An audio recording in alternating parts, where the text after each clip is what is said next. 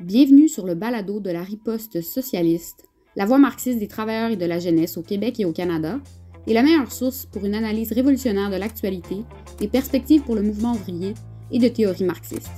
Pour encore plus de contenu sur une base quotidienne, vous pouvez nous trouver sur Facebook, Twitter, Instagram, TikTok et YouTube. Pour toutes les informations, rendez-vous sur notre site internet marxiste.qc.ca et abonnez-vous à notre journal. L'art ne plane pas au-dessus de la lutte des classes. Il reflète souvent cette lutte, plus ou moins directement, et peut même y jouer un rôle actif. À toute époque, la production artistique plonge ses racines dans les rapports économiques et sociaux. Mais qu'en est-il aujourd'hui? Quel est l'impact du capitalisme et de sa profonde crise sur la vie artistique et culturelle? Quel rôle peuvent jouer les artistes dans la lutte pour un monde débarrassé de toute exploitation et de toute oppression? Ce sont ces questions qu'aborde Jérôme Métellus, du groupe marxiste français Révolution dans cette présentation donnée en mars dernier lors de l'école francophone de la tendance marxiste internationale. Bon, mais je, je commencerai cet exposé en, soulignant euh, l'énorme importance de l'art dans la vie de tous les peuples. Et ça date pas d'hier, ça fait un moment que c'est une que l'art occupe une place très importante dans la vie des peuples, en particulier aujourd'hui. Et pour se faire une idée de l'importance de l'art, il suffit d'imaginer un monde sans art, un monde sans musique, euh, sans littérature, sans peinture, sans théâtre et sans cinéma.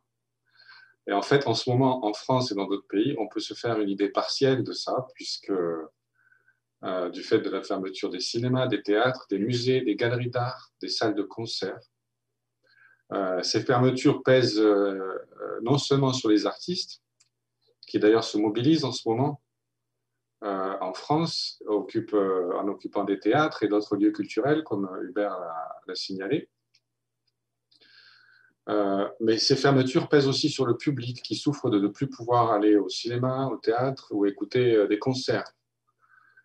Alors, bien sûr, on peut toujours lire des livres, écouter de la musique et regarder des films à la maison, mais imaginons justement que ce soit même ça euh, ne soit plus possible. Imaginons un monde sans aucun art.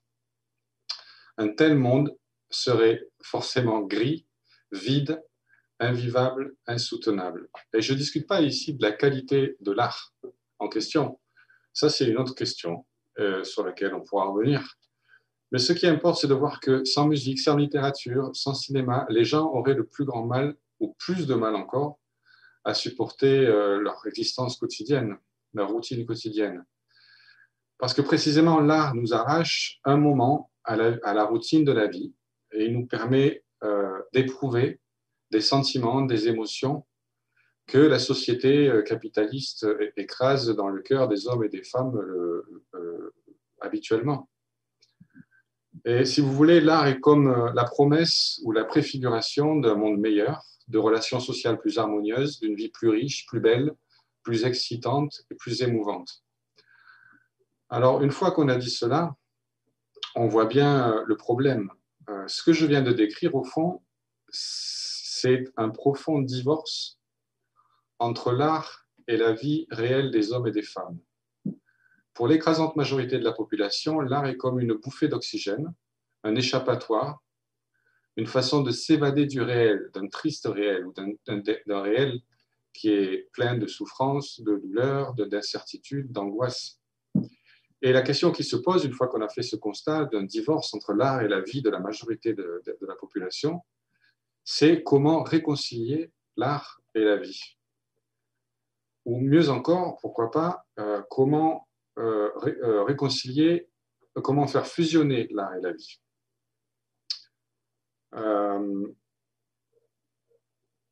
C'est une question qui a été posée par de nombreux artistes et écrivains, comme par exemple les, surréalistes au XXe siècle. Ils posaient explicitement cette question de réconcilier l'art et, la vie. Est-ce qu'une telle fusion est possible?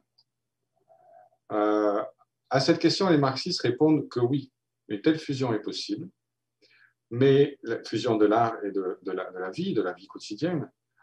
Mais la condition première d'une telle fusion, ça n'est pas une révolution d'abord dans le domaine de l'art, mais une, révolution dans la vie elle-même et plus précisément dans les rapports sociaux entre les hommes, à commencer par leurs euh, rapports économiques.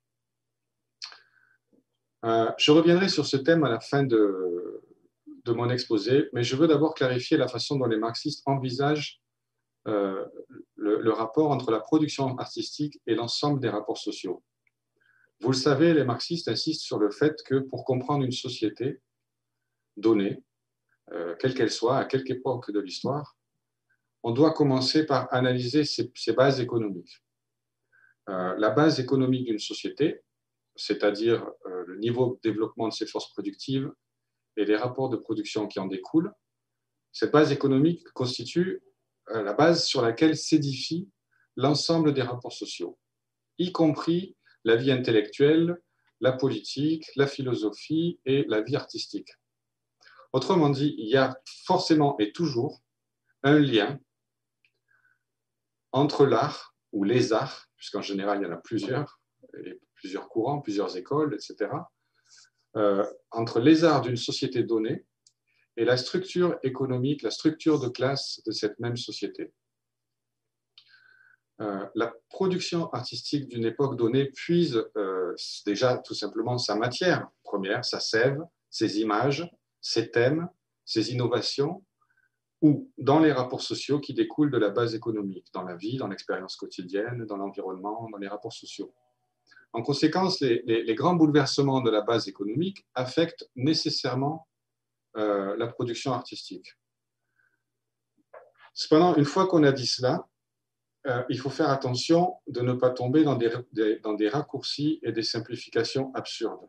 Euh, Marx n'a jamais prétendu que les rapports économiques, les rapports de production, permettaient de tout expliquer de façon exhaustive et jusque dans les moindres détails.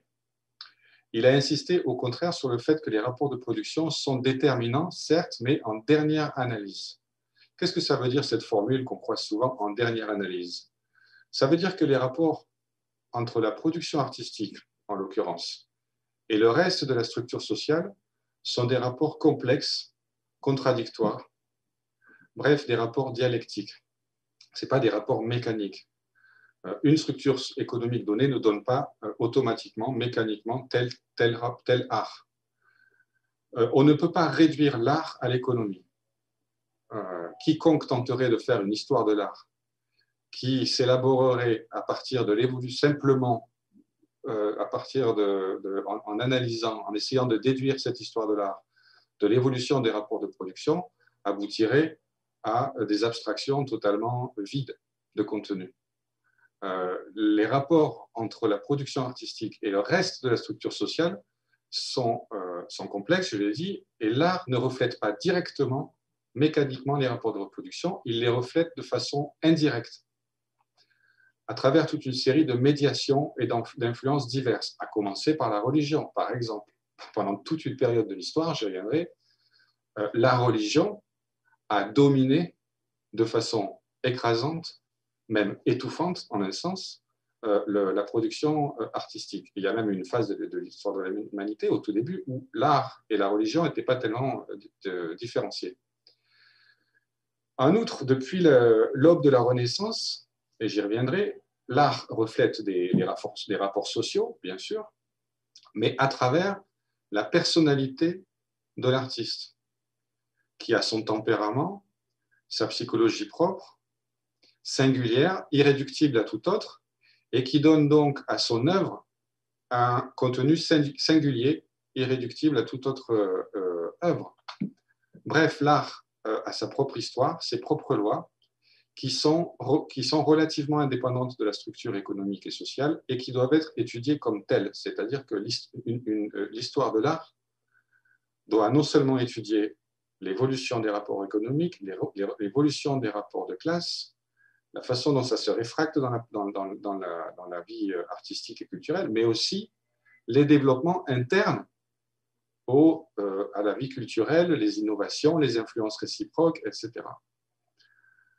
Cependant, il ne faut pas tomber dans l'excès inverse qui consisterait à faire une histoire de l'art qui serait complètement déconnectée de, sa base matérielle. Il y a toujours, encore une fois, un lien entre l'art d'une époque donnée et sa base économique. Il arrive que ce lien soit très difficile à repérer, euh, mais il arrive aussi qu'il soit parfaitement visible. Euh, l'exemple le plus évident, c'est l'art préhistorique. et singulièrement les, peintures rupestres, comme celles que l'on trouve, euh, ceux qui ont été ou qui, vous en avez forcément entendu parler, euh, les peintures rupestres qu'on trouve dans la grotte de, Lascaux, euh, dans le département de la Dordogne en France. Ici, qu'est-ce qu'on a? On a la naissance de l'art, le tout début en tout cas de l'art, mais d'un art qui est toujours impressionnant par sa beauté et sa précision. Qu'est-ce qui était représenté dans ces peintures rupestres? Très souvent, euh, c'était les animaux. Pourquoi? Bah, La réponse, est claire.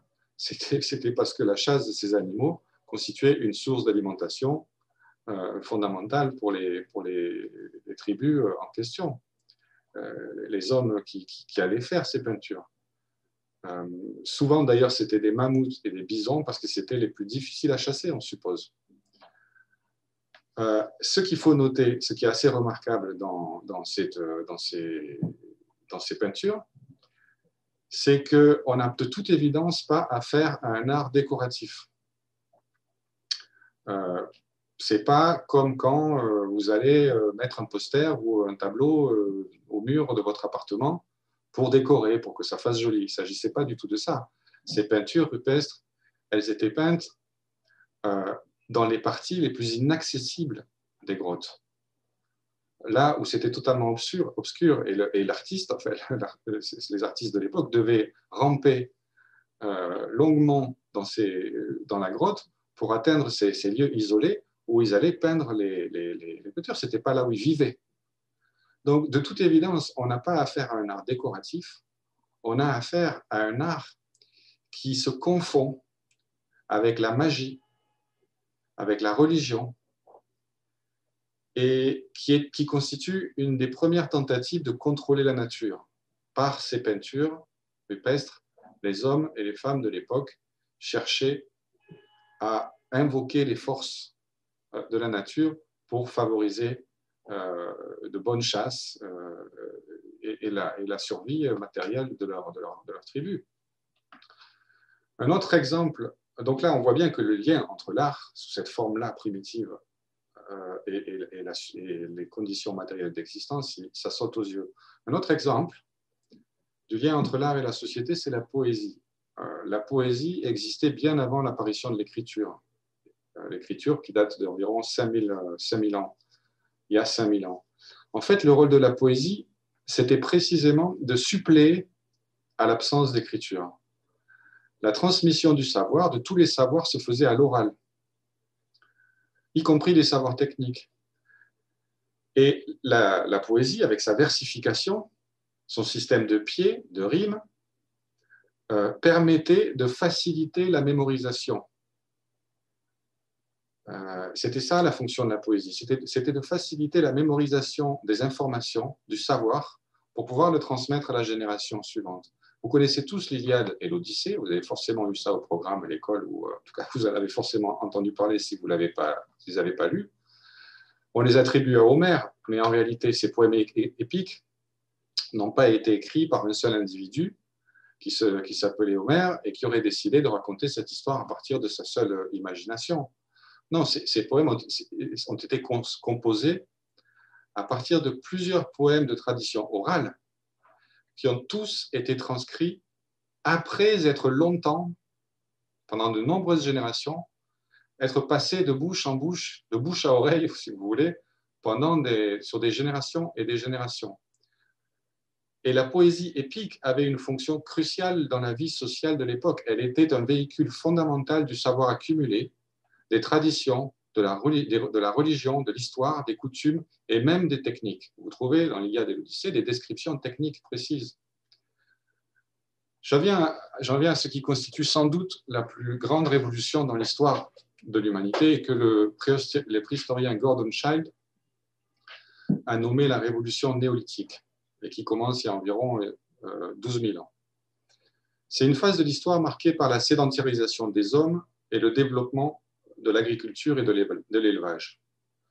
On assiste alors à un développement très rapide des forces productives, c'est-à-dire la productivité du travail humain.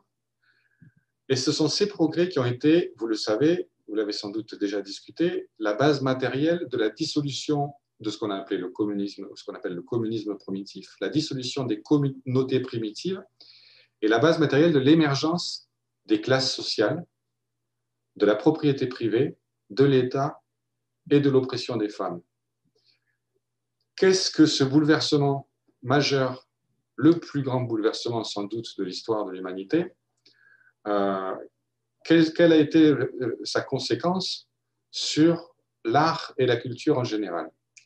Eh bien, il y a eu des conséquences négatives et des conséquences positives, ce qui est souvent, euh, c'est souvent ainsi que l'histoire avance. Il y a toujours un aspect positif et un aspect négatif à tous les, tous les, tous les développements. Pourquoi négatif d'abord? Parce que jusqu'alors, jusqu'à la division de la société en classes, l'État, l'apparition de l'État, la propriété privée, l'oppression des femmes, etc., l'art avait un caractère collectif. ce n'était pas, la, ce n'était pas le, le privilège d'une petite minorité de la population. Mais à partir de l'émergence des premières sociétés de classe, c'est-à-dire des sociétés esclavagistes, l'art devient le privilège des classes dirigeantes, comme d'ailleurs la politique, le savoir, les sciences, etc. Et les classes dirigeantes impriment leur marque sur l'art. La majorité de la population en est écartée. Ça, c'est pour l'aspect négatif, euh, qui est toujours là d'ailleurs, qui est toujours présent. C'est-à-dire qu'encore aujourd'hui, sous le capitalisme, l'accès à l'art est, limité, pour, le dire ainsi, pas, pas, bloqué totalement, mais est limité pour la grande majorité de la population. Et c'est la bourgeoisie qui imprime sa, marque sur une bonne partie de la production artistique. Le côté positif, c'est quoi de cette révolution néolithique et de ce que j'ai décrit L'émergence des classes sociales?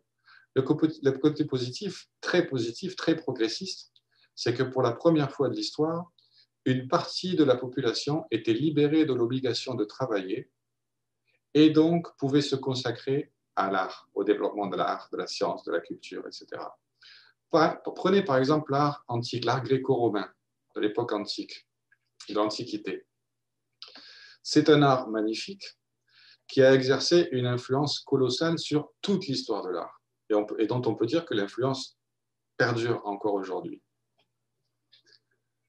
Mais il ne faut pas oublier que, que l'art euh, euh, gréco-romain reposait sur l'exploitation massive d'esclaves. Euh, bien sûr, aujourd'hui, l'esclavage nous fait horreur, mais ce sentiment d'horreur ne sert pas à grand-chose pour comprendre l'histoire le fait que l'esclavage a joué un rôle progressiste dans le développement de la culture, c'est indiscutable. Précisément parce qu'en libérant une partie euh, de la société de l'obligation de travailler, il, euh, permettait à cette euh, minorité de la population de développer la culture. Et ça, c'est une idée que Hegel a, résumée d'une phrase qu'on cite souvent dans nos, articles. Il disait L'humanité n'a pas été l'humanité ne s'est pas tant libérée de l'esclavage qu'à travers l'esclavage. C'est ça que le philosophe Hegel euh, voulait dire par, cette phrase. L'effondrement de l'Empire romain au 5e siècle après Jésus-Christ a, été marqué par un effondrement des forces productives et donc de la culture.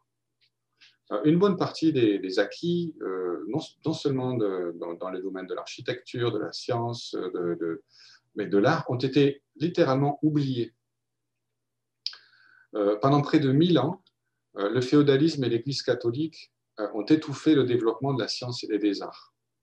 En Europe, en tout cas, parce que pour ce qui est du, monde islamique, lui, il connaissait à ce moment-là un, développement. on donne souvent dans nos articles comme exemple de cette stagnation de la science, ou en tout cas de ce très lent développement de la science et, de la culture euh, au Moyen Âge, après la chute de l'effondrement de l'Empire romain, on cite souvent le, fait suivant, euh, qui est indiscutable. Au XVe siècle, les meilleures routes en Europe étaient toujours les routes construites sous l'Empire romain. Ça vous donne une idée. En mille ans, ils n'avaient pas trouvé le moyen de faire de meilleures routes. Ça vous donne une idée de la, stagnation de la culture euh, pendant cette longue période. Est-ce que ça veut dire qu'il n'y a eu aucun progrès? Non, il y a toujours un progrès. Euh, fut-il lent? Par exemple, le développement de l'architecture gothique à partir du, XIIe siècle. Ici, au passage, on a un exemple de l'impact euh, de euh,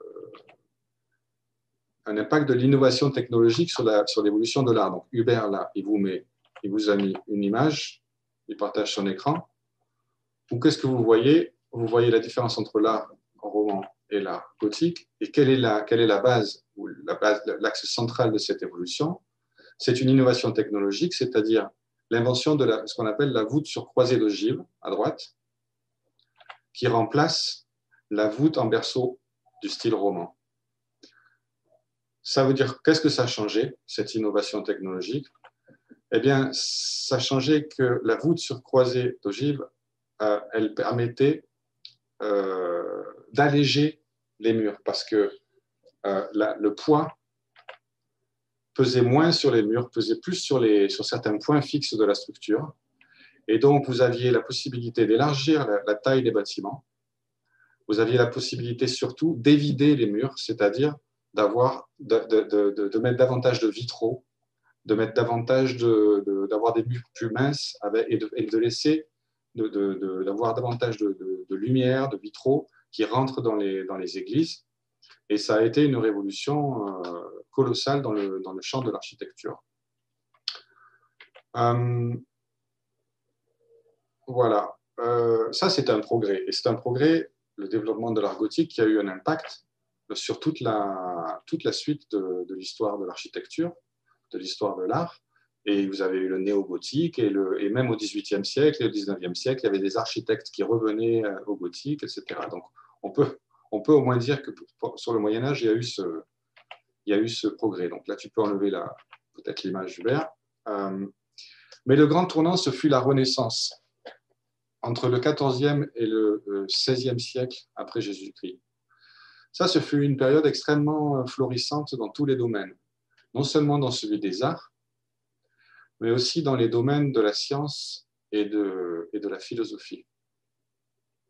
Cette période a vu émerger toute une galerie de, génies qu'on admire toujours aujourd'hui, Léonard de Vinci, Michel-Ange, Raphaël, Botticelli, Shakespeare, Cervantes, Rabelais, Montaigne et tant d'autres.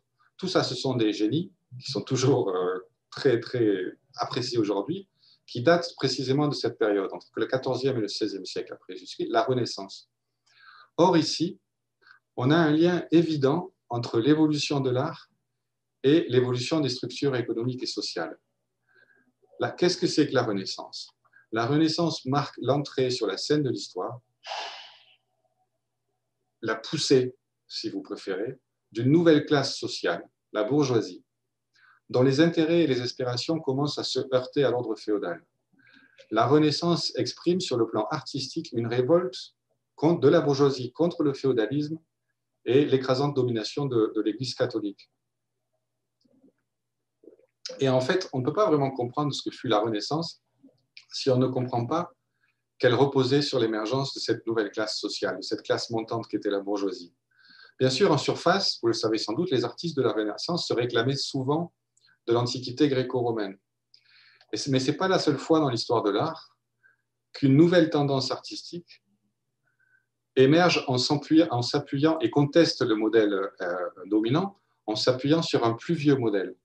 Euh, par exemple, le romantisme, euh, j'en parlerai, mais dans sa rupture avec le classicisme, le romantisme au XIXe siècle, il fera la même chose en idéalisant le Moyen Âge, et notamment le style gothique dont je parlais.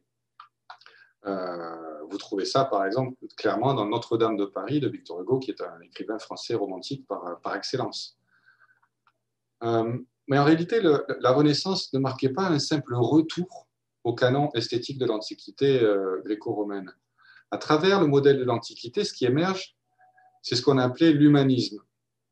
C'est l'homme et non plus Dieu qui est au centre de l'attention des artistes, des interrogations et de la création artistique. Euh, il y a aussi l'affirmation de l'individualisme, valeur bourgeoise par excellence.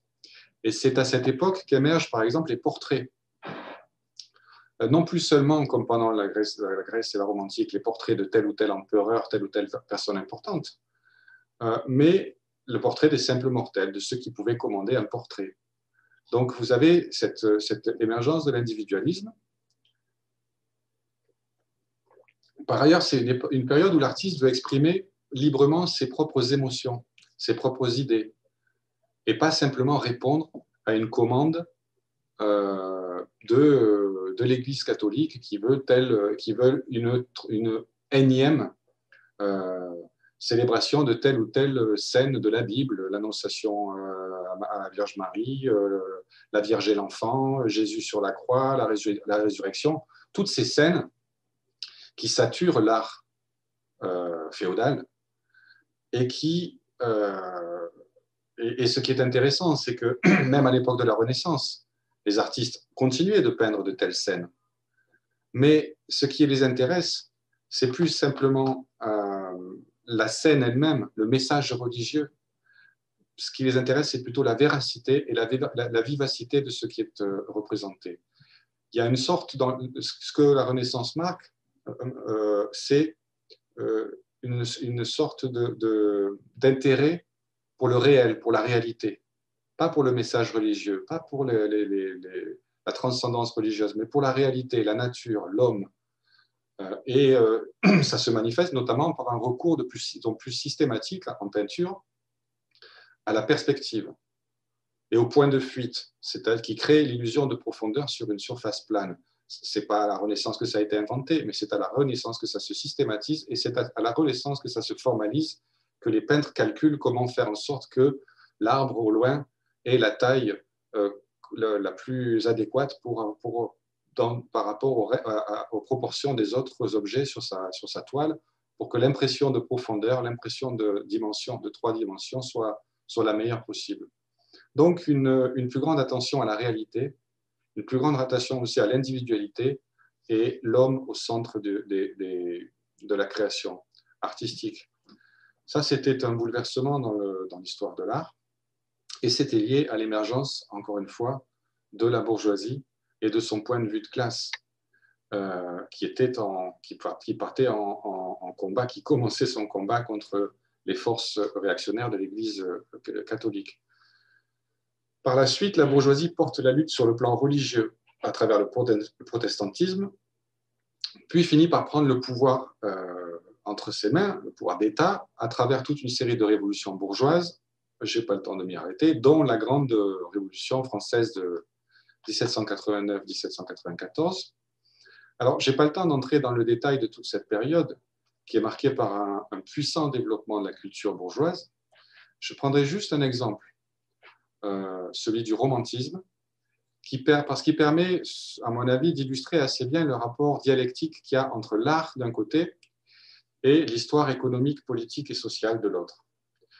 À la fin du XVIIIe siècle, je l'ai dit, la bourgeoisie française prend le pouvoir au terme d'une convulsion révolutionnaire sans précédent, la Grande Révolution française.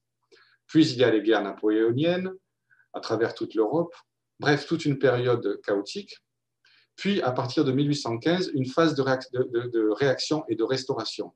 De restauration politique, vous avez les vieux euh, les monarchistes qui reviennent aux manettes, mais la bourgeoisie conserve le pouvoir économique et social.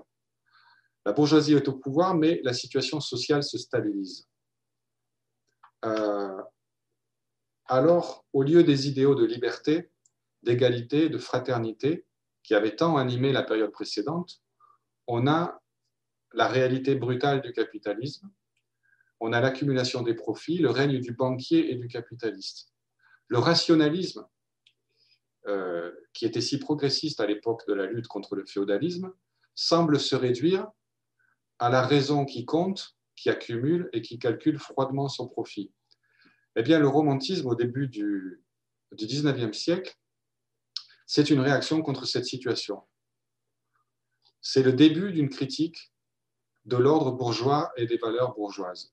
Il y a dans le romantisme l'exaltation du Moyen Âge et de l'Orient, c'est connu, mais il y a aussi l'exaltation des sentiments, de l'irrationnel, du rêve, de l'imagination, de la nature sauvage et indomptable, bref, de tous ces thèmes qui marquent une rupture avec le rationalisme glacé de la bourgeoisie euh, dominante. Et ce qui est intéressant, c'est que comme toujours, la forme, comme souvent en tout cas, la forme artistique elle-même épouse ce mouvement. Euh, avec le romantisme, la forme se libère des règles classiques elle s'émancipe de la symétrie, de l'ordre, pour épouser les turbulences de l'esprit et du sentiment.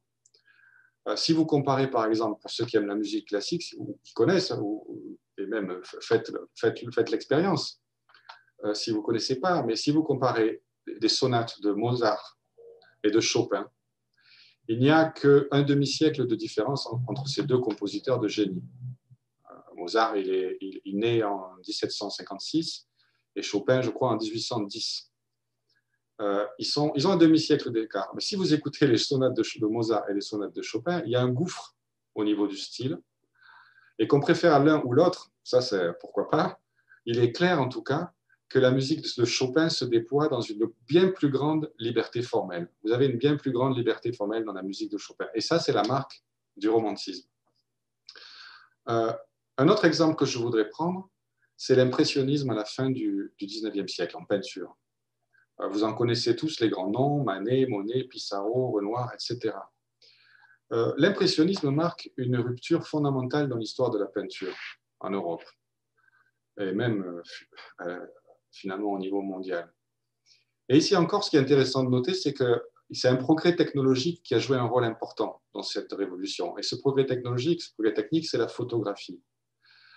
Pourquoi? Parce que longtemps, les peintres s'étaient donné pour partie euh, l'objectif de reproduire le plus fidèlement possible la nature, la réalité objective.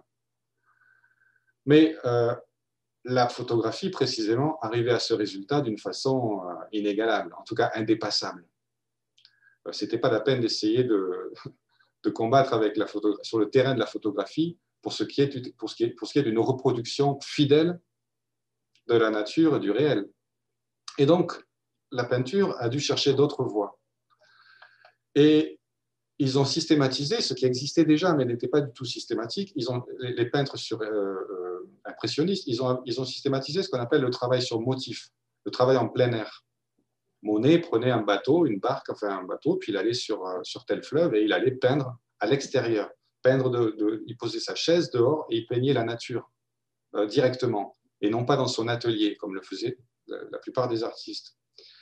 Cette peinture sur motif en plein air, elle a une conséquence directe, c'est que la nature, à la différence d'un modèle euh, dans votre atelier, la nature, elle est changeante.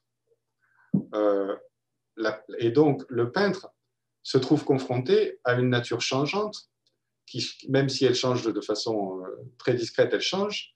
Et la peinture s'efforce justement, l'impressionniste s'efforce de refléter l'instabilité constante de la, nature, ses miroitements, ses jeux de lumière et l'instabilité des contours de chaque objet.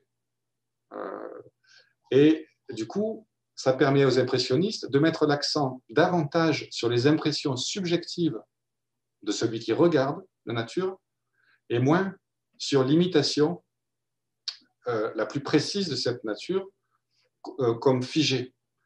Euh, et donc l'imitation de la nature cesse d'être une finalité de la peinture et c'est donc une étape, l'impressionnisme marque une étape importante dans le mouvement de la peinture vers l'art abstrait, c'est clairement euh, une étape où finalement, au bout d'un moment, les, peintres vont se dire mais on n'a qu'à peindre ce qui nous vient euh, des choses issues de notre imagination, même s'il n'y a pas de, si c'est pas figuratif, si ça représente rien dans le monde objectif, ça peut représenter ce qu'on a dans notre, dans notre imaginaire. Et là, vous arrivez sur l'art sur abstrait. Et les impressionnistes ont clairement ouvert cette, voie ou contribué à ouvrir cette voie. Euh, mais une autre grande étape dans l'histoire euh, notamment de la peinture, mais pas seulement, est venu d'un événement euh, qui était complètement indépendant de l'histoire de l'art et qui était un, cataclysme militaire, c'est la Première Guerre mondiale. Après la Première Guerre mondiale, il était plus difficile, où les artistes étaient moins préoccupés, comme les impressionnistes, de peindre des déjeuners sur l'herbe, des nymphéas, des coquelicots, après avoir assisté à la boucherie impérialiste, l'art devait fatalement refléter la violence de la guerre, euh, les contradictions sociales, euh, et la violence, la barbarie du système capitaliste. Et euh, on a, pas par hasard, justement, l'émergence juste après la guerre du surréalisme, un art qui reflète les contradictions fondamentales de la, de la société, qui cherche à, exprimer ces contradictions, les contradictions aussi internes au sujet, à chaque individu, la violence et la barbarie qui sommeillent sous la, sous la surface euh, policée de la société bourgeoise. Euh, c'est aussi le surréalisme, au moins au début, avant qu'une partie se, se, bureaucratise, pour ainsi dire, et se stalinise, en tout cas parmi les surréalistes français. Au début, c'était aussi une aspiration radicale à changer ce monde et à faire entrer l'art dans l'existence des masses. Et les surréalistes, au début, notamment les surréalistes français, étaient très, très influencés par la révolution euh, russe, euh, la révolution russe de 1917. Si on veut, on peut dire que le surréalisme est une sorte de réactivation et de radicalisation du romantisme, dont il partage pas mal des, valeurs, le rêve, l'irrationnel, etc. Mais, ceci sous l'influence de la guerre et de la révolution russe. Pour finir, euh, je voudrais aborder deux points. Premièrement, la question de l'art en Union soviétique à partir de la consolidation du stalinisme, c'est-à-dire le soi-disant soi réalisme socialiste. Euh, on nous jette souvent ça à la figure, nous marxistes. On nous dit, bah, si c'est pour faire du réalisme socialiste, euh, ça ne nous intéresse pas. Bah, nous non plus, ça ne nous intéresse pas. Mais il faut comprendre ce qui s'est passé. En réalité, le réalisme socialiste ne méritait pas vraiment le nom d'art. Ce n'était pas de l'art et ce n'était pas non plus socialiste. C'était de la propagande au service de la bureaucratie soviétique. Voilà ce qu'était le soi-disant réalisme socialiste. Pourquoi? Parce que le stalinisme a soumis l'art à sa dictature parce qu'il redoutait, non sans raison, la puissance subversive de l'art. Et ce, pas simplement de la littérature ou du théâtre, où on pourrait comprendre. Dans, une pièce de théâtre ou dans un roman, vous pouvez faire passer des messages euh, euh, euh, politiques, explicites. Mais même la peinture et la musique étaient soupçonnées par la bureaucratie soviétique de pouvoir drainer un message révolutionnaire. Et, de fait, elles pouvaient. Et donc, la bureaucratie soviétique s'est aussi efforcée de contrôler la production artistique dans les domaines de la peinture et de la musique. Par exemple, euh, on a publié des articles, un article de la News sur, sur Shostakovich. Je vous encourage vivement à le lire parce que ça explique bien dans le détail ce rapport entre l'art et, la bureaucratie soviétique. Euh, mais et Alan rapporte comment Shostakovich et Prokofiev, qui étaient deux géants de la musique classique en russe, étaient régulièrement sommés, obligés, sous menace de, mort ou de, répression, de se pointer devant des congrès ou des assemblées de bureaucrates plus ou moins ignares pour, dire, euh, pour, faire de, l'autocritique, pour dire nous sommes désolés, nous n'avons pas bien interprété le message de notre chef tout-puissant qui nous demande de faire de l'art euh, national, du folklore russe euh, exaltant la, puissance de la Russie et du peuple russe. Nous nous sommes fourvoyés dans les valeurs petit bourgeoises de l'art capitaliste, etc. Et puis vous aviez des bureaucrates qui disaient c'est bien, vous avez compris que vous avez mal agi, vous pouvez rentrer chez vous, mais à condition d'arrêter vos, conneries. Et euh, ils n'ont pas arrêté, heureusement. Et si vous lisez cette brochure sur Shostakovich, vous voyez comment, jusqu'à la fin de sa vie, il a, fait quelques compromis pour sauver sa tête mais il a toujours utilisé sa musique euh, et son génie comme une critique euh, de l'art, de, la, de la bureaucratie euh, soviétique. Hubert me dit que je dois conclure, alors je dirais juste très vite. L'idée même d'imposer telle ou telle norme à des artistes est complètement étrangère au marxisme et en complète rupture avec la politique de Lénine et Trotsky. Si vous lisez tout ce que Lénine et Trotsky ont écrit sur l'art, vous verrez que jamais leur idée ne serait venue à l'esprit pour eux l'idée d'imposer aux artistes telle ou telle norme. Pour cette simple raison que l'art, pour être authentique et pour être bon, doit être libre. Il doit, ça doit être euh, euh, une production libre d'un artiste. Et donc, si vous commencez à imposer des normes à des, artistes, vous aurez du mauvais art. Enfin, dernier mot, dernière, dernière idée, L'objectif des marxistes, vous le savez, c'est d'abord d'en finir avec la, misère, le chômage, la précarité, l'oppression, l'exploitation, les guerres impérialistes. Le, socialisme doit d'abord permettre d'élever le niveau matériel de la, masse de la population, de satisfaire tout, complètement tous ses besoins matériels. Mais les communistes ambitionnent beaucoup plus que cela. En élevant le niveau de vie des masses et surtout en baissant le temps de travail indéfiniment, il s'agit de permettre à tout le monde, pour la première fois de l'histoire, d'avoir pleinement accès à la culture, à l'art, à la science et à la philosophie. Euh, j'ai dit au début de mon exposé que l'art était indispensable et que tout le monde avait besoin d'art et que tout le monde écoutait de la musique. Mais ce sont, comme je l'ai dit, des parenthèses dans la vie, euh, dans une vie faite de travail. Lorsqu'on travaille 8 heures par jour, plus les transports, plus les enfants, plus les tâches domestiques, où trouver le temps et l'énergie d'étudier, d'apprendre, d'approfondir Où? Où trouver le, euh, le capitalisme écrase les masses, non seulement matériellement, mais aussi culturellement. Vous avez souvent des petits bourgeois qui vous disent bah, les masses ne s'intéressent pas à l'art, ça ne les intéresse pas, c'est des imbéciles. Ça, on, s'oppose vigoureusement à cette idée. Les travailleurs s'intéressent à l'art, à la science, à la théorie. Problème, les conditions matérielles de leur existence ne leur permettent pas objectivement de consacrer le temps et l'énergie qu'ils voudraient à l'art, à étudier l'art, à la science et à la théorie. Et ça, c'est une situation que le socialisme, avec laquelle le socialisme euh, se propose d'en finir. La participation de tous à la vie culturelle donnera à l'art et à toutes les formes de la culture une impulsion inédite dans l'histoire de l'humanité. Les conditions seront créées enfin d'une fusion de l'art et de la vie. L'art cessera d'être séparé de la vie parce que les conditions matérielles de cette fusion seront réunies. Alors jusqu'où l'humanité peut aller euh, dans cet élan, on ne peut que l'imaginer. Ce qui importe dans l'immédiat, notre tâche à nous, c'est de commencer par le commencement la construction d'une internationale révolutionnaire qui permettra de renverser le capitalisme à l'échelle mondiale. Merci d'avoir syntonisé notre balado. On espère que vous avez aimé cet épisode. La Riposte socialiste est une organisation révolutionnaire qui lutte pour la transformation socialiste de la société. Nous sommes la section canadienne de la tendance marxiste internationale. Nous cherchons activement à éduquer les travailleurs et la jeunesse aux idées authentiques du marxisme afin de lutter contre les attaques capitalistes et l'austérité et de mettre fin au capitalisme. Cependant, nous ne serons pas en mesure de le faire par nous-mêmes. Alors si vous êtes d'accord avec les idées qu'on défend, rejoignez-nous. Vous pouvez nous trouver sur Facebook, Twitter, Instagram, TikTok et YouTube. Pour toutes les informations, rendez-vous sur notre site internet marxiste.qc.ca. Abonnez-vous à notre journal et aidez-nous à construire les forces du socialisme.